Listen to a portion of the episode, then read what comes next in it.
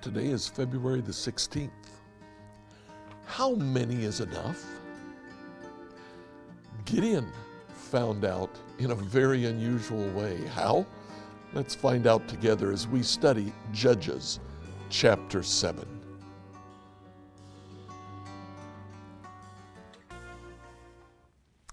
So in Judges chapter 6, God calls Gideon to lead Israel against the Midianites. Now, the Israel that he led against the Midianites was actually the tribe of Manasseh. We find that out in verse 35 of chapter 6.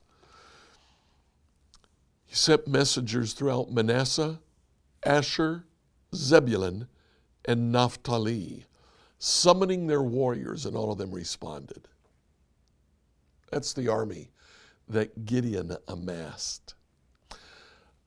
A large army, we find out in chapter 7, verse 3, that there were 33,000 soldiers who came.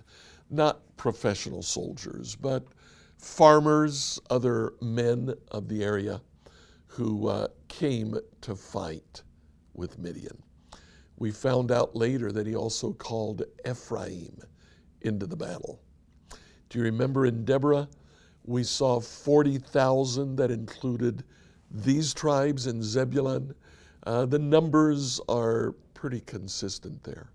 But they were going up against a Midianite tribe that had far more people than they did.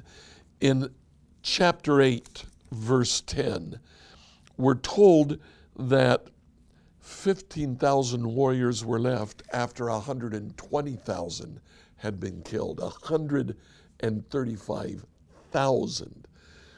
Now, these are all probably not warriors. This was a nomadic tribe. It's likely that when they invaded Israel to take over crops and livestock, that it wasn't just fighting men that they took. They took with them people to take care of the herds, to guard the crops that they had.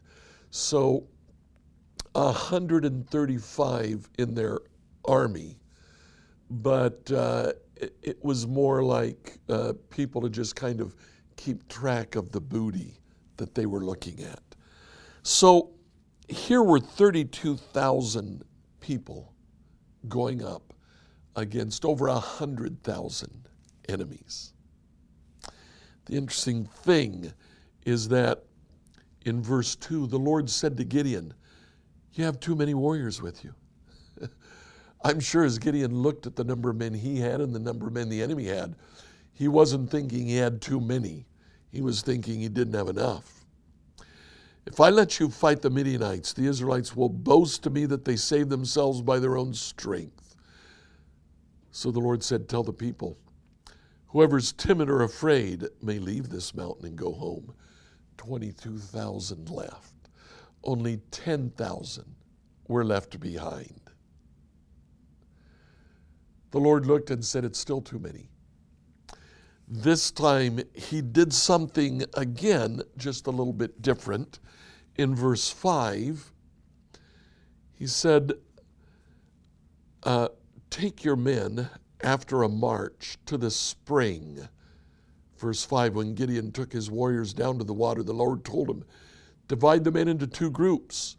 In one group, put all those who cup water in their hands and lap it up with their tongues like dogs.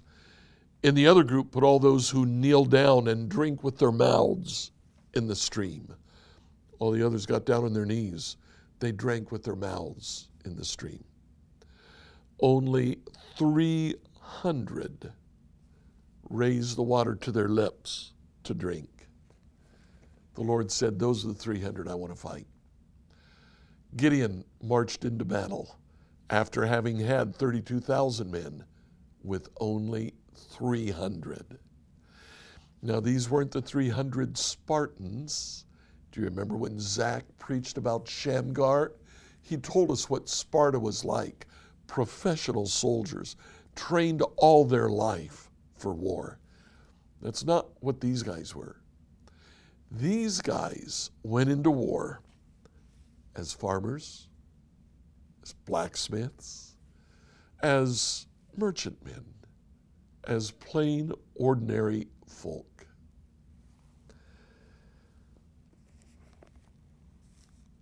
The Lord said to Gideon, verse 7, with these 300 men, I'll rescue you and give you victory over the Midianites. He sent everybody else home. Now he kept all of the provisions and ram horns of the other warriors. So he kept all of the best weapons and the horns of the 32,000 who had left. Keep that in mind. The night came, and the Lord said to Gideon, get up, go down into the Midianite camp, for I've given you victory over him. Gideon got up, he took a servant with him, and he went down to eavesdrop, to listen to the Midianites. The Midianites, one of the men had a dream, and it was spreading through the whole camp. In his dream, a loaf of barley, barley was the crop that Israel was reaping at the time. A loaf of barley came rolling down the mountain and knocked over all the tents of the Midianite camp.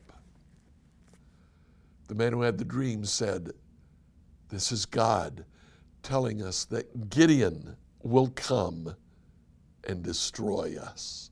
He'll knock down our tents just like the barley loaf has.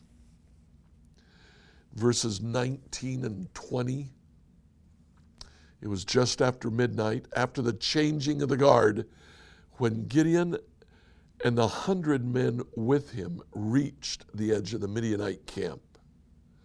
Now, he had divided his camp, his army, into 3 sections, each one with 100.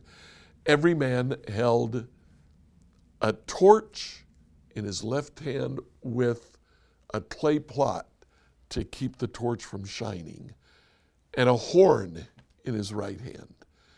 And when Gideon gave the signal, they broke the clay pot, held the torch high, blew the horn, and the Midianites thought that what was happening was that each torch and each horn represented not an individual, but a division of Gideon's army.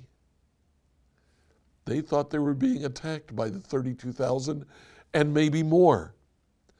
They began running around. They ran into each other. They drew their swords. They just started attacking whoever was in front of them. And they literally killed themselves in the panic. Verses 23 to 25. Then Gideon sent for the warriors of Naphtali, Asher, and Manasseh, who joined in chasing the army of Midian. Gideon also sent messengers throughout the hill country of Ephraim, saying, come down to attack the Midianites. Cut them off at the shallow crossing of the Jordan River at Bethbara. So Gideon sent for the rest of the army once the Midianites began to flee. He chased them down with all of his warriors and began to kill them. Tomorrow we'll see what happens as he does that. But today, let's answer the question that we started with. How many is enough? 32,000 seemed small. God thought it was too big. So he trimmed that to 10,000. I'm sure Gideon thought only 10,000 against this enemy, that is minuscule. And the Lord said, oh no, it's still too many. And cut them to 300. How many is enough? With God, what you have is enough. Don't wait for reinforcements to do that thing that you felt God calling you to do. Just get about doing it.